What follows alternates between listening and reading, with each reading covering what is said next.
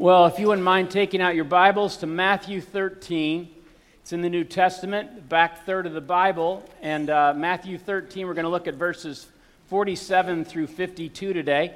And if you didn't bring a Bible, uh, we do have them in the seat rack nearby. If you'd like to pull one out, it's on page 685. By the way, I just love hearing the sound of pages turning. Thank you so much for just so many of you come interested in learning and wanting to grow, that kind of teachable, humble spirit is so precious. And so thank you for that. So, as you're turning there, let me explain what we're starting today. About a year and a half ago, our church conducted a survey, an outside survey called Reveal. And uh, again, almost 450 uh, different households participated in this, which is pretty good for our size of church. And uh, so a lot of the answers that came back, uh, the results were very helpful to us. And one of the things that pointed out is that we're a church that is interested in helping people grow further along in their relationship with the Lord. But one of the things that we don't feel uh, so good about, again, a lot of the survey answers that you, you answered came back, is we don't feel so good about how we interact with people that don't yet know the Lord. That we honestly need uh, some, as much help as we can get with that, and that's something that we need to get better at as a church.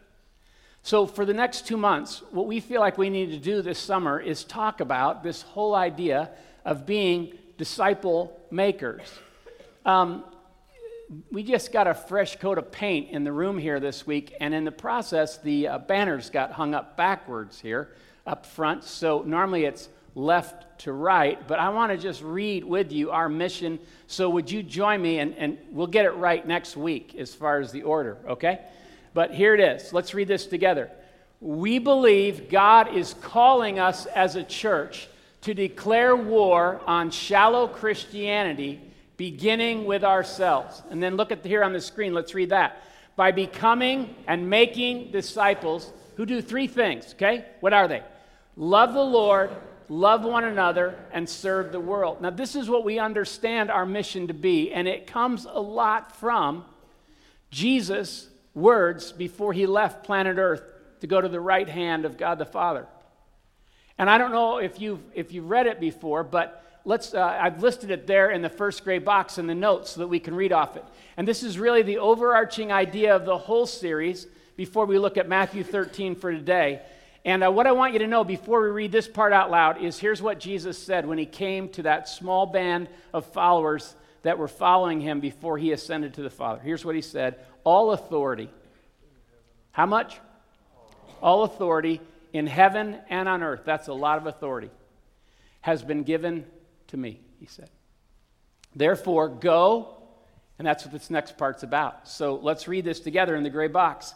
Therefore, go and make disciples of all nations, baptizing them in the name of the Father and of the Son and of the Holy Spirit, and teaching them to obey everything I have commanded you. And here's how it ends in verse 20 And I will be with you to the end of the age.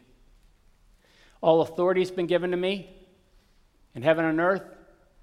I'm calling you to go and make disciples, and I'm going to be with you. This isn't your idea, it's my idea. You didn't choose me, I chose you, and I'm asking you to go and do this with me, to join me here on planet Earth. Now, I don't know I don't know if you've ever get your imagination going when you're reading the Bible, but I did that this week, and I was trying to picture these guys standing out on the side, of the Palestine Hill there, and uh, after Jesus, you know, went up into heaven, I think they went, "Did you hear that?" Um, I just heard him say that he's not planning to do it all. That that we that, that we have a part in this. Uh, there's not that many. Where, how did he say, how far are we supposed to take this? All, na- all nations? Oh, yeah, yeah, he said something about all authority. He's going to be with us. That must be the only way it's going to happen. Wow. And they just must have fallen asleep many nights on their cots going, Go and make disciples. Huh. And uh, I'm sure there were days that they got away from that temporarily, and they and just had to be reminded of what Jesus said. So here's the question we want to ask ourselves all during this series, if you're following along in the notes. Are we becoming disciples? You know, there's some here. I know some of you have told me you're still on the way. You're still not sure what you think about Jesus, so you may not have become a disciple yet. But are we becoming disciples? Here's the next part who make disciples. Maybe you've always thought that's for the extra credit Christians, the leaders, you know, the missionaries, that kind of thing. He was talking to ordinary fishermen, he's talking to ordinary people. He said, Look, I invited you to be a disciple. Now I'm asking you to go and make disciples. You know what a disciple is?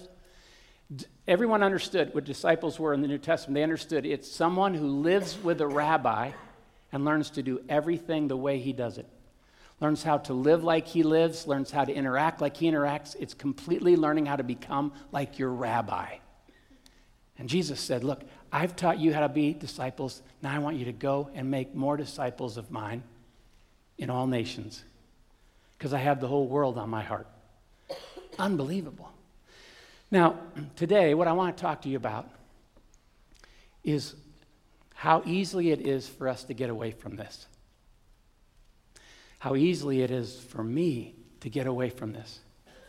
There is this natural drift away from being a disciple who's making disciples. I don't know how it works in your life, but I just find that times I get fuzzy, times I get apathetic, times I just lose my edge. And again, it just happens easily. And what I want to, you know, put forward today is that one of the reasons why this happens is because we lose sight of the stakes. We lose sight of how much is at stake. That Jesus didn't just come and say, hey, I want you to do this if you don't have anything else going on.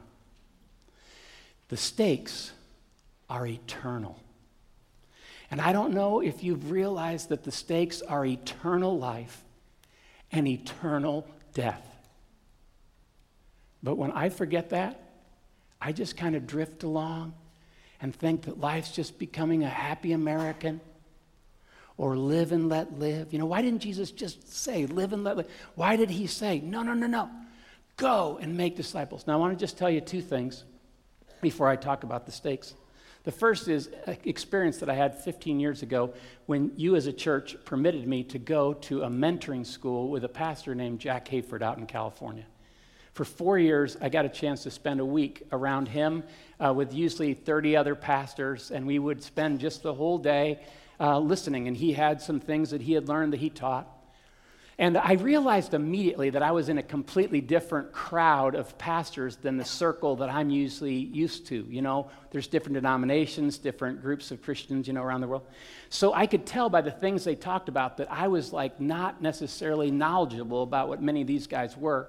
So one day after a break, uh, these guys kind of, you know, yuck yucking up, they kind of said, they, they mentioned a, a, a, very visible Christian leader who has marked my life deeply and who had marked my wife's family very deeply. And so they bring him up, and you can tell that they're kind of, uh, they don't take him seriously. So they, so they said to Jack Hayford, they said, Hey, what do you think of so and so? And they were expecting, I think, Jack to say, Yeah, I agree, man, messed up, kind of thing. Instead, here's what he said Well, I happen to know the person you're talking about. He's actually become a friend of mine. I've gotten to know him pretty well. And uh, no matter what you think of him, here's what I want you to understand about him. He really believes that people are going to hell, and it bothers him. You could have cut the silence with a knife. Now, I don't remember everything Jack Hayford said. I will never forget that.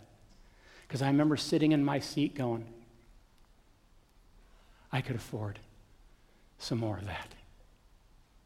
He really believes people are going to hell, and it bothers him. That guy was like his rabbi. The second thing I want to share is actually comes from the words of an atheist. Some of you may have seen Penn Jillette He's an illusionist and a comedian out in Las Vegas. Some of you have seen him. He's kind of got some rough edges, but he says it like it is. And here's what he says He's an atheist. He says, I don't respect people who don't proselytize. In other words, share their faith. I don't respect that at all. If you believe that there's a heaven and a hell, and people could be going to hell or not getting eternal life or whatever, and you think that it's not really worth telling them this because it would make it socially awkward, how much do you have to hate somebody to believe that everlasting life is possible and not tell them that? How much do you have to hate somebody not to share that with them? He understands that if the stakes are eternal, why in the world would we keep it to ourselves? So, what I want to do today, in case you haven't, I know that messages nowadays on heaven and hell are less and less common. And I'm not going to make this completely about that because I want to tie it to disciple makers. But for the next few minutes, I just want to unpack the parable that I just asked you to turn to. Jesus told this parable, and I want you to think with me about how Jesus understood the stakes are eternal and how that might impact your life and mine. And uh, again, as I, I read this, I want to just read it, then I'm going to make a few comments about it. Notice the question Jesus asked, and then we're going to unpack a little more. Okay? You mind if I pray before we do that? Now, Lord, I have no ability to understand or impart these things to other people apart from the work of your Holy Spirit. These are revealed things, they are challenging things, and I would just pray that you would help me, Lord, preach in the kind of spirit that you, as our rabbi, taught in. In your name I pray. Amen. So here we go. I'll ask you to read when we get to verses 49 and 50. Once again, the kingdom of heaven is like a net that was let down into the lake and caught all kinds of fish. When it was full, the fishermen pulled it up on the shore. Then they sat down and collected the good fish in baskets, but threw the bad away. Would you read verse 49 and 50 with me? This is how it will be at the end of the age. The angels will come and separate the wicked from the righteous and throw them into the blazing furnace where there will be weeping and gnashing of teeth. Have you understood these things? Jesus said. Yes, they replied. Verse 52 Therefore, every teacher of the law who has become a disciple in the kingdom of heaven is like the owner of a house who brings out of his storeroom new treasures as well as old. Now, notice who did Jesus choose as his first disciples? Some of them were what? What was their occupation? Fishermen. I bet they were all ears about this parable. Here's what I want you to notice these first three things, and then Jesus' question. First, like the fish in the parable, he says, People will be gathered. Gathered. Like the fish in the parable, people will one day be gathered. And notice that this is a dragnet he speaks about, not a hook and line. The idea is, is that it will be comprehensive, that all people will one day be gathered to stand before God. There's other parables Jesus tells, and other teaching where he says this. I've mentioned that out to the right. But notice the second thing that, like the fish in this parable, people will be separated. People will be separated or sorted and end up in one of two places. Notice the fish were put in one of two places. People will be separated. Third, all who trust Jesus, those who have been made righteous by him, not self righteous, those who have been made righteous by him, will wind up in heaven. And those who are unbelievers, what the Bible often calls the wicked, those who twist what God intended for them to be, will wind up in hell, in a, blazing furnace where there's weeping and gnashing of teeth. He shares these things, and then he has a question if you're following along. Jesus asks, Have you understood these things? Have you understood these things? And they reply, Yes. Now, Jesus doesn't mean have you understood this intellectually? That's important, but that's not what he means. He means, have you understood this all the way to your bones?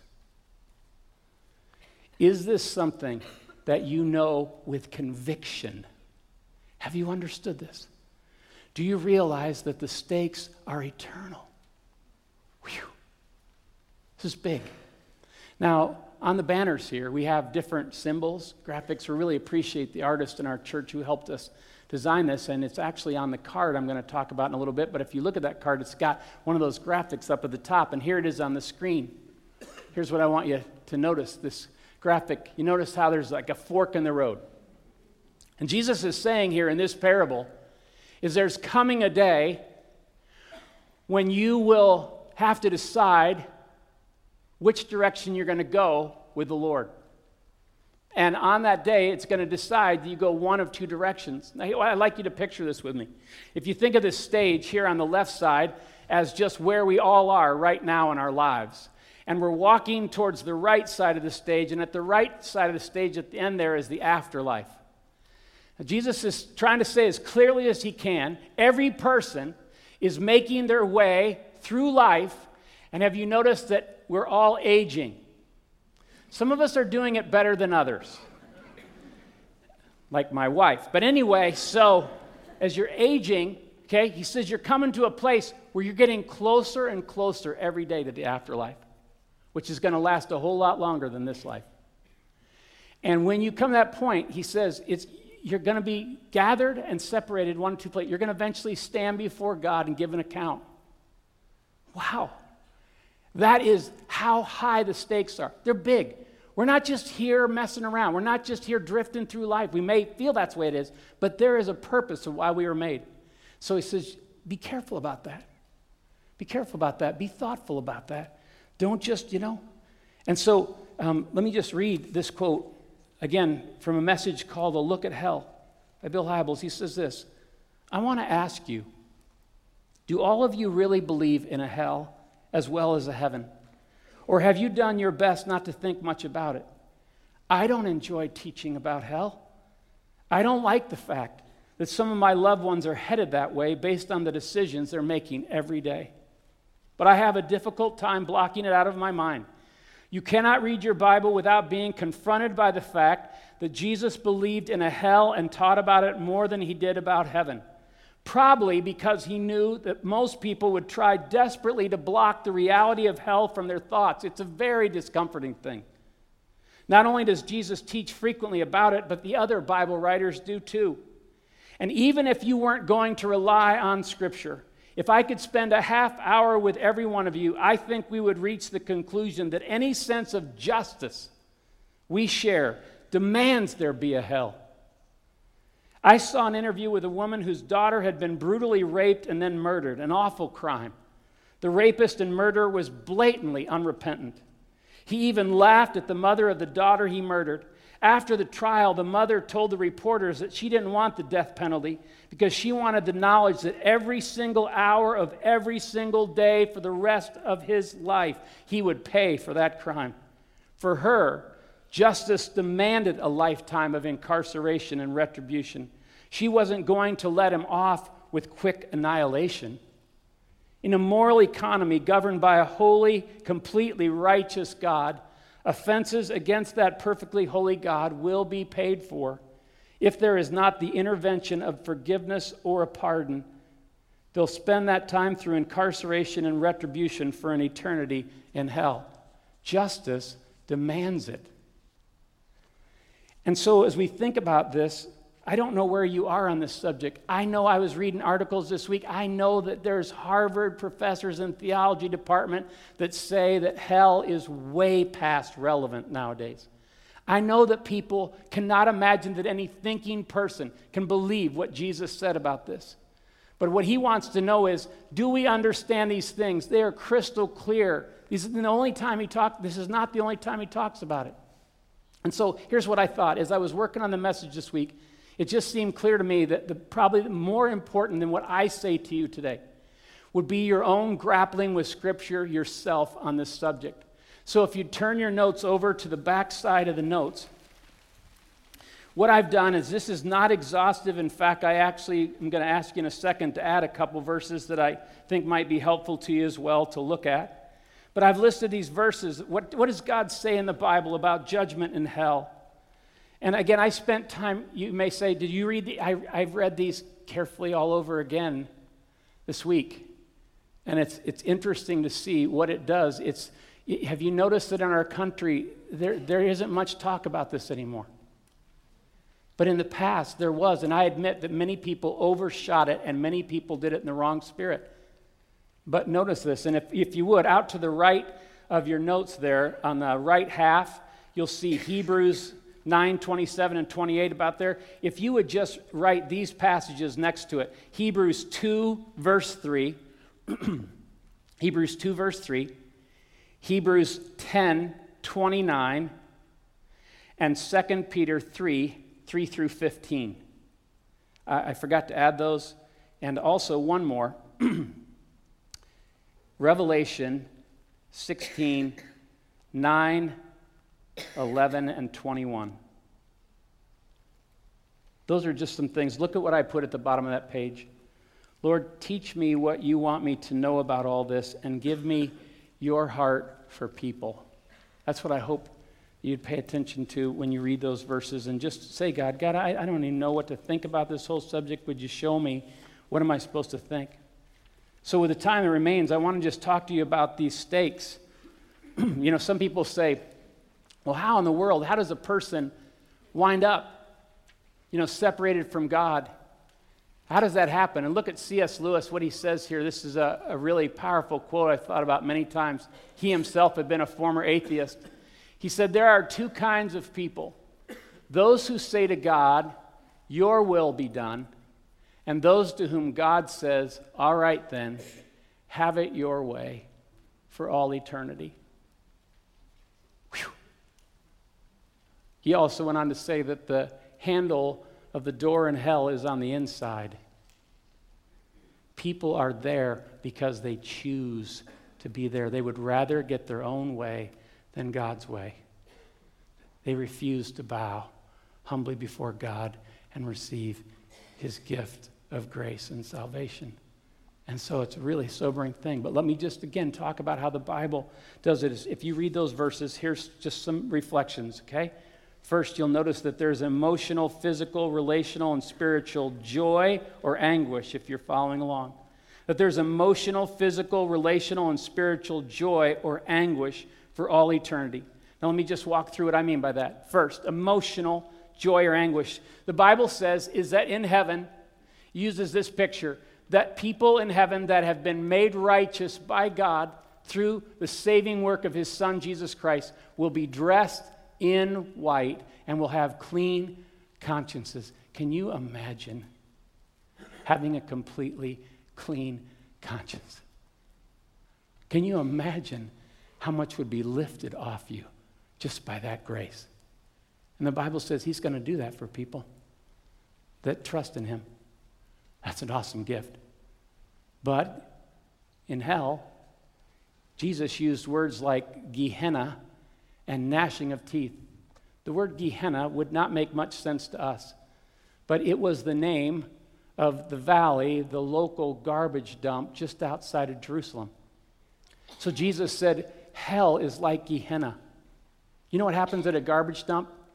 Things that are thrown in a garbage dump are those things that no longer work or serve the purpose for which they're made. People in hell are people that refuse to live for the purpose and the glory that God made them to live for. They've been thrown away. They've been finally separated because they refuse to live their purpose.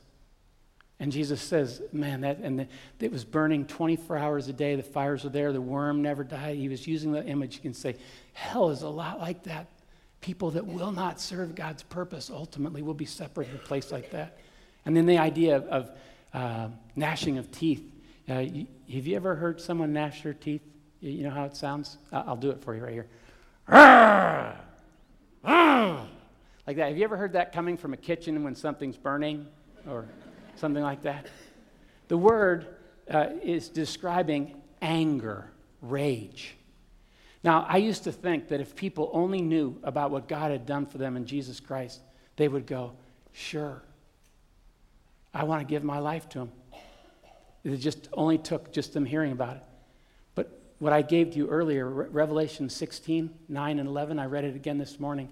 It says that no matter how bad things get here on earth, There will always be a group of people that will be so hateful and so angry towards God that they will gnash their teeth and they will curse God and they will refuse to repent all the way to their deaths.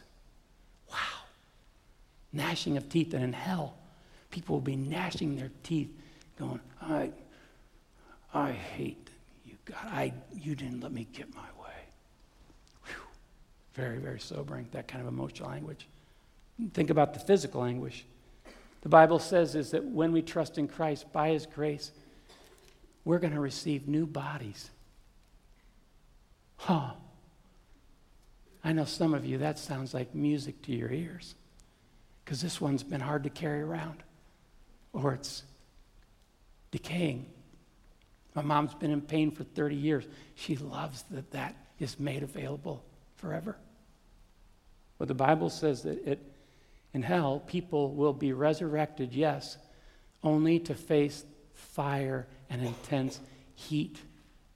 In one of Jesus' parables in Luke 16, he actually says that uh, it will be so intense that the guy asked not for a cup of water, even a gallon water. He just has to be able to touch his finger in the water to touch his tongue for some kind of relief, but it never comes. The, the kind of physical anguish that people will experience is unbelievable, friends. Again, in many ways, more than we can understand. But the third one is emotional, excuse me, is relational anguish. Relational anguish.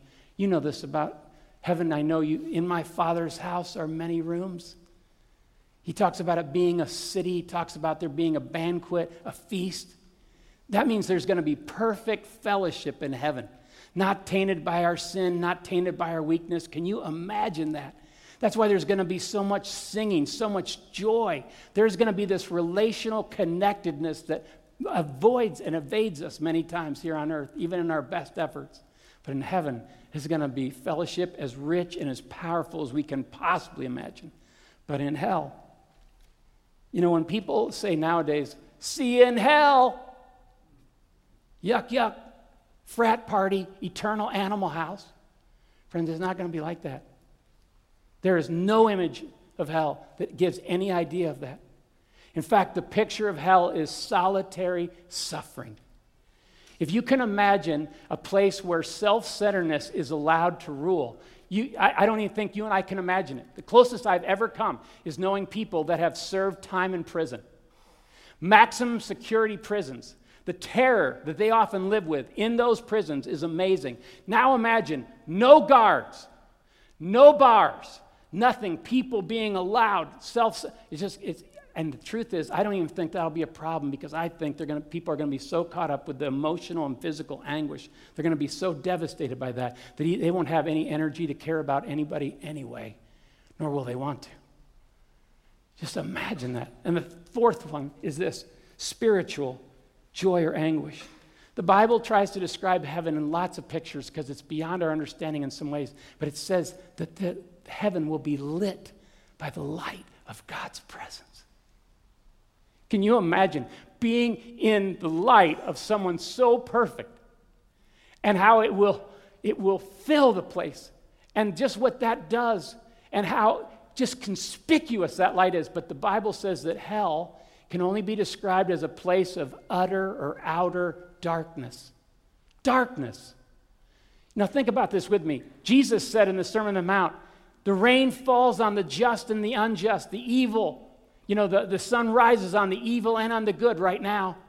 But there's coming a day, can you imagine, when the Bible says God takes away his hand and he says, Have it your way, and there is no more of that daily grace falling on both believer and unbeliever. Can you imagine what it's going to be like for him to be completely absent? That is what hell is like. And so when Jesus comes to earth, people are going, like, cool it on the hell stuff. But he's going, look, I'm not making this stuff up. This stuff is the reality. These stakes are eternal. Come on. Take seriously what you're doing with your life and take seriously the people around you. And some of you are going, man, oh man, oh man, oh man. Now, Hebrews, we just got done with that. Do you realize there were two warnings in Hebrews we didn't spend a lot of time on? But here's what they were Hebrews 2 3 says this How can we escape judgment if we ignore such a great salvation that God has offered us in Jesus? How can we possibly ignore judgment? And then Hebrews 10:29 says this. It says that how much more, how severely does somebody deserve to be punished who has trampled the Son of God underfoot and the blood that he offered to them to forgive them? Whew. The stakes, friends, are sky high. Now, some of you are dying to know right now what about those that have never heard about Jesus? Well, suffice it to say that people will not be held accountable for what they have not heard. But Romans 1 says that God has worked in every human heart. He has revealed himself both in creation and also special ways. So no one's going to stand before God one day and say, I didn't know. He's going to, every person will know, and they will be accountable for what they do know. But here's the truth you and I have heard. And what you and I do with it is huge. But it's easy to push it away, isn't it? It's easy to push it away. So I want to just talk with you in the time that remains. I want to try and tie together how the stakes are eternal and how being a disciple matters. So here we go. If you're following along, I want you to see the go of Jesus, okay? First, I want you to see that when Jesus said go, what he's saying is, is that he works in and through people to reach people. He works in and through people to reach people. This last week in staff meeting, we are reading a book and we are reading a chapter about how God works in about five different ways to change people. And one of those is providential relationships. If you were to take time, every one of us that has come to know Jesus Christ and begun to be a follower of His, we would have to say that somewhere along the line, when we're walking towards the afterlife, by His grace, He's allowed us to bump up against someone who pointed us to Jesus, who said, Jesus Christ can not only spare you from that, but He can give you life that's way different than that. You can trust Him. You can be a follower of His too. This isn't just for me. No superiority. He doesn't love me more than He loves you. And you and I know that through providential relationships. That's why when you and I understand the Great Commission, it is not all up to us. But there is a measure of responsibility that also we cannot deny. That one of the ways that he wants us to know is that he's going to touch people. And so, therefore, how do you and I start thinking about the people around us? How do we start looking at them differently? But here's what happens, and I just list a couple examples of how things go south. First, we can think that God can't wait to judge people. After a while, I don't know if you're like me, but after a while, after receiving God's amazing grace, I start to become self righteous at times again. I start to become like some of the Pharisees in the New Testament, who they looked down at people and they thought, I bet God can't wait to judge that person. What a waste of space on earth. Oh my goodness. And Jesus was grieved by their heart like that. He was so, he said, You don't know God. You don't know God's heart. You don't know how much we care about. That's why I'm here. And therefore, God has to screw our heads on right. Years ago, when I was first a youth pastor here, I was reading my Bible every morning like we encourage you to do. You never know what's going to happen when you open yourself up to God's Word. And one day, I got my bell rung. Look at Ezekiel 18:32. I hadn't realized how faulty my thinking had become. But look at what this verse says. Here's what God says For I take no pleasure in the death of what, friends? Anyone declares the sovereign Lord. That, that's why he says, repent and live. Come on, I'm appealing to you. I don't take pleasure in this. That's why I'm warning you. I love you enough to tell you the truth. And so Jesus came from the Father full of grace and truth. Aren't you glad that He loves us enough to tell us the truth? He doesn't want us to be blindsided by these things. And so the, the, second way that we can get away from this is that disciple, or we can think that disciple making doesn't matter, that it's not life or death, that it's not life or death. Live and let live. Oh man, that would be so much easier to live, wouldn't it? And what's happened is, is that there begins to start settling in our souls what many people in the world believe today, and that's what's sometimes called universalism. Some people have asked me what the church down the street here believes Unitarian Universalist. I've actually had lunch with the pastor there a couple times at his request, by the way, his humble request. So I'm not tearing down people when I say this. I am speaking against a belief. But universalism believes that it's all going to work out for everybody just the same. There is no judgment day, there is no heaven, There is no hell. Let's just be the best human people we can be. And there's some noble things, there's some virtuous things the people in that church do. Please hear me. But that kind of belief does not take the stakes as eternal. And that's a, that's a concern. And that happens to me. I be, all of a sudden, this universalism just begins to come into my spirit. And Jesus goes, Don't, don't cave into that. That's dangerous stuff to believe. That's why I came. Do you understand these things? Have you understood these things? He says. So the last thing I want you to see in this section is this. Is he says, see every person as an eternal soul that matters to God. To see every person as an eternal soul who matters to God. If we're going to be like our rabbi, if we're going to learn how to be disciples who make other disciples, then it's really, really important the kind of tone we set. And one of the reasons why the world is so opposed sometimes to us talking about this subject is because they can tell that we almost feel proud about this. Years ago, D.L. Moody, evangelist, was hearing some Christians yuck it up about hell. They were making jokes about hell. And they looked over, he wasn't saying a word, and they saw tears coming down his face. And he put his hand up and he said, Don't ever talk about hell again without tears. Don't ever talk about hell with tears. If you really see people the way God sees people, if you really care like God cares, you cannot laugh about that. Amen. It's powerful stuff, friends. And so, what I've learned through this series, if we're going to be disciple makers, God's going to have to help us both see how we are just one beggar showing another beggar where we found bread by his grace. This is no superiority, friends, but this is seeing people differently through his eyes. And we just need to be tenderized by the stakes, don't we? And so, what I wanted to ask you to do is take out your card that was on the seat, hopefully. And I want to ask you if you just pull that out. And if you turn it to the back, you'll see this sentence there. It says, Lord, I commit to pray and watch for open door opportunities to be a disciple maker with the following people. And then it's just got some lines. I'm not suggesting you write people's names in the next few moments, but initials.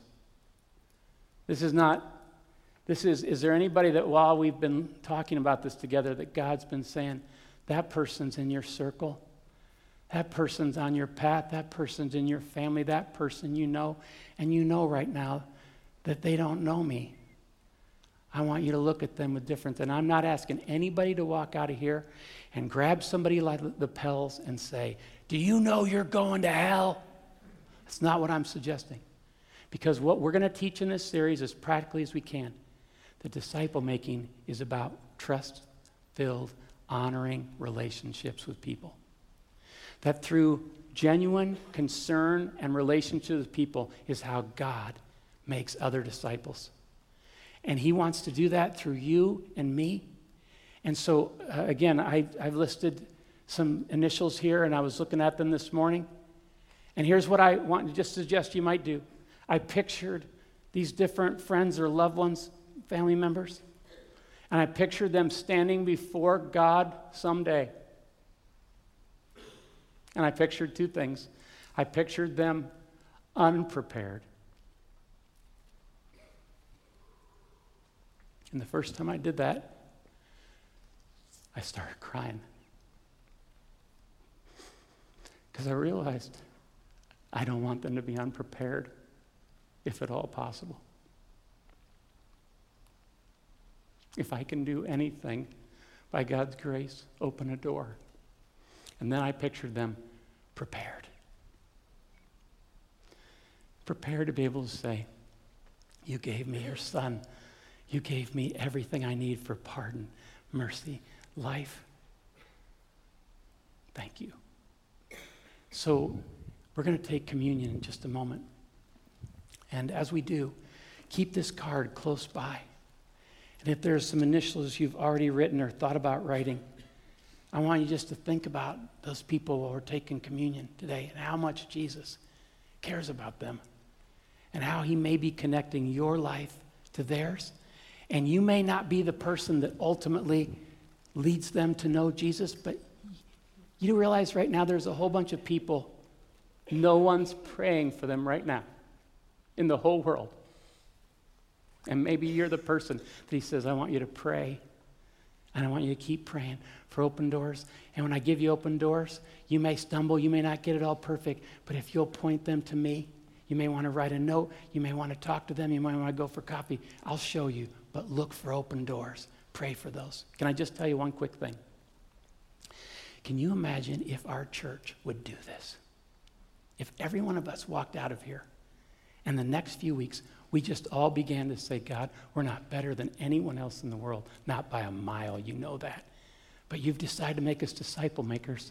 And so show us how to pray for open doors, to invite other people to be your followers too. Show us how to do that. Here's what I've learned when I don't pray, the opportunities seem to drop dramatically.